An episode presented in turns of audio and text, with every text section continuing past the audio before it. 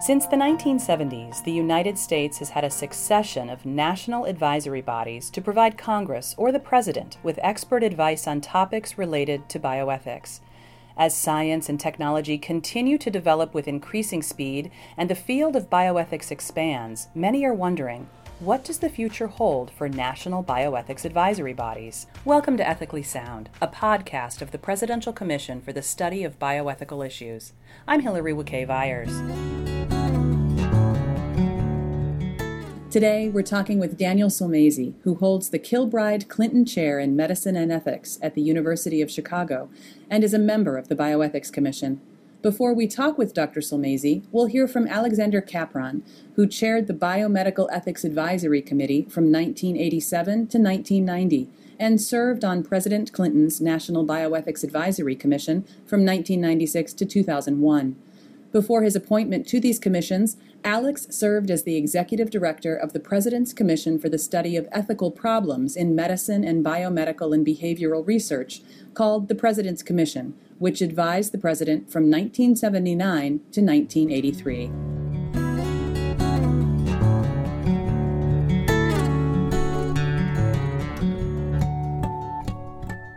One of the things about the President's Commission was that having been established by an act of Congress, we had our own direct appropriation. We were a line item, a very small line item, in the federal budget.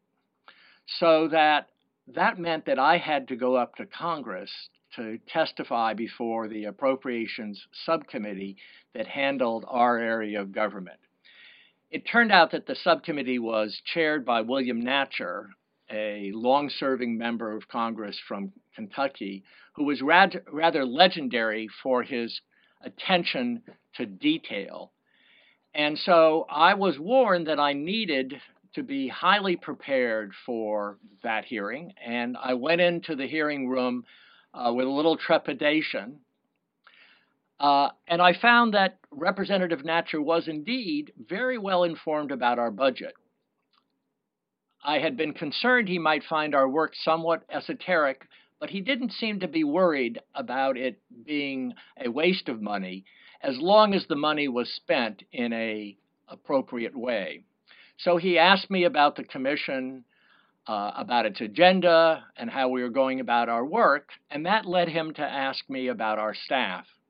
I informed him that in addition to the usual support staff, such as secretaries, a bookkeeper, a press officer, some research assistants, we had a number of professionals, including a couple of lawyers, a physician, an economist, two sociologists, and a philosopher.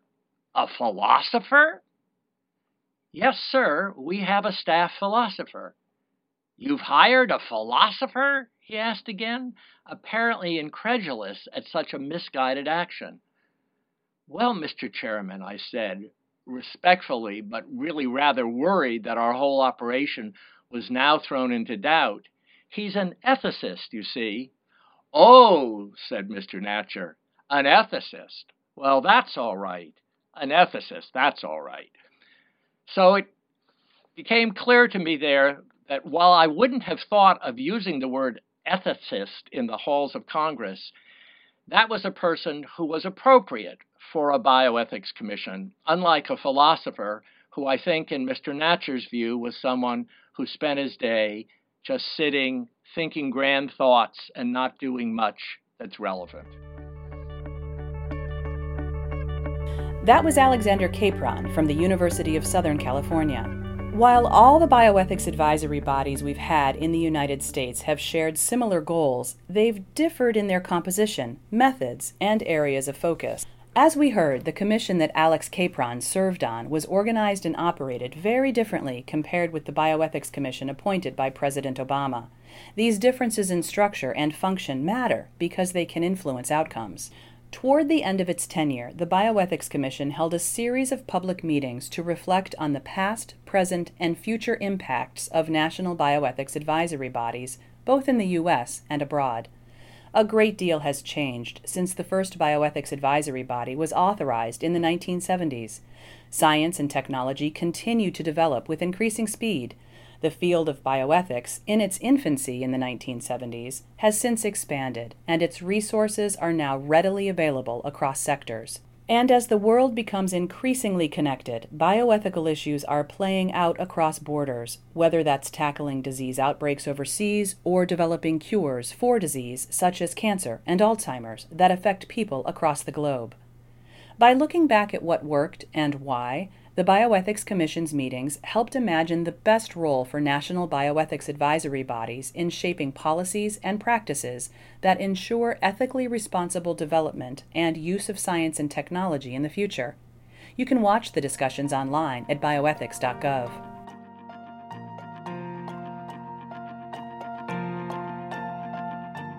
Here to talk with us today about the future of national bioethics advisory bodies is Dr. Daniel Sulmasy. Dr. Sulmasy holds the Kilbride Clinton Chair in Medicine and Ethics at the University of Chicago, and he's a member of the Bioethics Commission. Welcome, Dr. Sulmasy. Thanks for being here. Glad to be with you, Hillary. As the Bioethics Commission nears the end of its tenure, you've spent several months looking back on the contributions of commissions that came before. Why is the past still applicable? First, I think the past is applicable because many of the most basic um, ethical questions are perennial. Um, we may um, encounter new problems, but the most fundamental questions um, about uh, human um, finitude, um, the meaning of human progress, uh, the role of balancing relief of, of suffering versus other other ethical principles, questions of cost and justice are always with us, um, and um, we're not the first commission to look at those questions. The the particular topics um, to which we uh, apply um, those sorts of principles may change, but the uh, but the perennial questions um, are with us, uh, and we have a common goal um, in applying those principles to ana- analyzing um, particular uh, problems that we confront in each uh, era. What legacy does the Bioethics Commission leave behind? Um, I think um, personally that one of the key contributions that this uh, commission has made was in our very first project. We um, have been um, concerned with um, the ethical analysis of emerging biotechnologies um, in a way that previous commissions really probably haven't um, focused on as much as we have. And um, the delineation of the five principles that we put forth for analyzing the ethical impact of new um, biotechnologies, um, I think is a great uh, contribution. Uh, those are um, the principle of public beneficence, um, the principle of responsible stewardship, um, the principle of respect for intellectual freedom, but tempered by responsibility, um, the uh, principle of democratic deliberation, uh, and the principle of justice. And I think those are going to last because I think that uh, questions about biotechnology will continue um, uh, to emerge. Dr. Sulmasy, as we look forward, what do you think are the most pressing ethical issues facing the United States? One um, will be, I think, advancing biotechnologies in in general. Uh, the CRISPR technique for gene editing is certainly one that's already on the forefront and will continue to um, occupy us for, uh, for some time. But there are probably other unanticipated um, um uh, technologies um, that, that one really can't um, even predict at this moment. I'm an internist. Um, I do um, mostly care at the end of life, and most of my uh, ethical uh, questions that, that I address in my own work still continue to revolve around um, a, a, care at the end of life. Um, I can tell you from my own clinical experience that 90% of the ethics consults that we do at a hospital like the University of Chicago still um, concern uh, questions about foregoing life sustaining treatment, how far to go in keeping someone um, uh, alive. Um, and I think those questions will continue to be with us uh, even more forcefully as biotechnology uh, c- continues to advance. Um, the increased use of uh, uh, genetics in uh, medicine, um, particularly under the rubric of what's called personalized medicine, I think is going to raise questions um, about the privacy of genetic information. We'll continue to raise questions about um, how far we should go um, in terms of personalizing and individualizing uh, uh, treatment, particularly its cost limits. I think we uh, see with um, uh, issues like um, uh, anthrax vaccines that, that our commission um, uh, dealt with, um, or the Ebola virus that our commission dealt with, and now the Zika virus, um, that emerging um, infectious diseases and other public health questions will continue to raise ethical issues for us. I think it is also also important to recognize that um, bioethics um, is now global because biomedicine is now global. Um, and this commission, I think, in particular, has been um, very cognizant of that and invited discussions with um, scientists and uh, physicians and bioethics commissions from other countries. And I think that's been um, a valuable contribution that, that, that, we've made to being a part of an international uh, community of um, bioethics, uh, uh, bioethics commissions. What advice would you give someone who was asked to serve on a national ethics advisory board?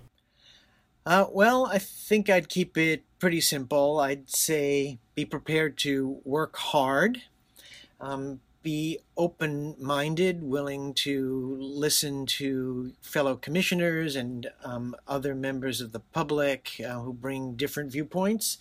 Um, recognize that you've got a great platform. The commission is a really national and internationally prominent bully pulpit um, but also soberly recognize that your role is advisory, and not everything uh, that you say is actually going to be um, uh, taken up and enacted immediately, although I think it will have lasting input.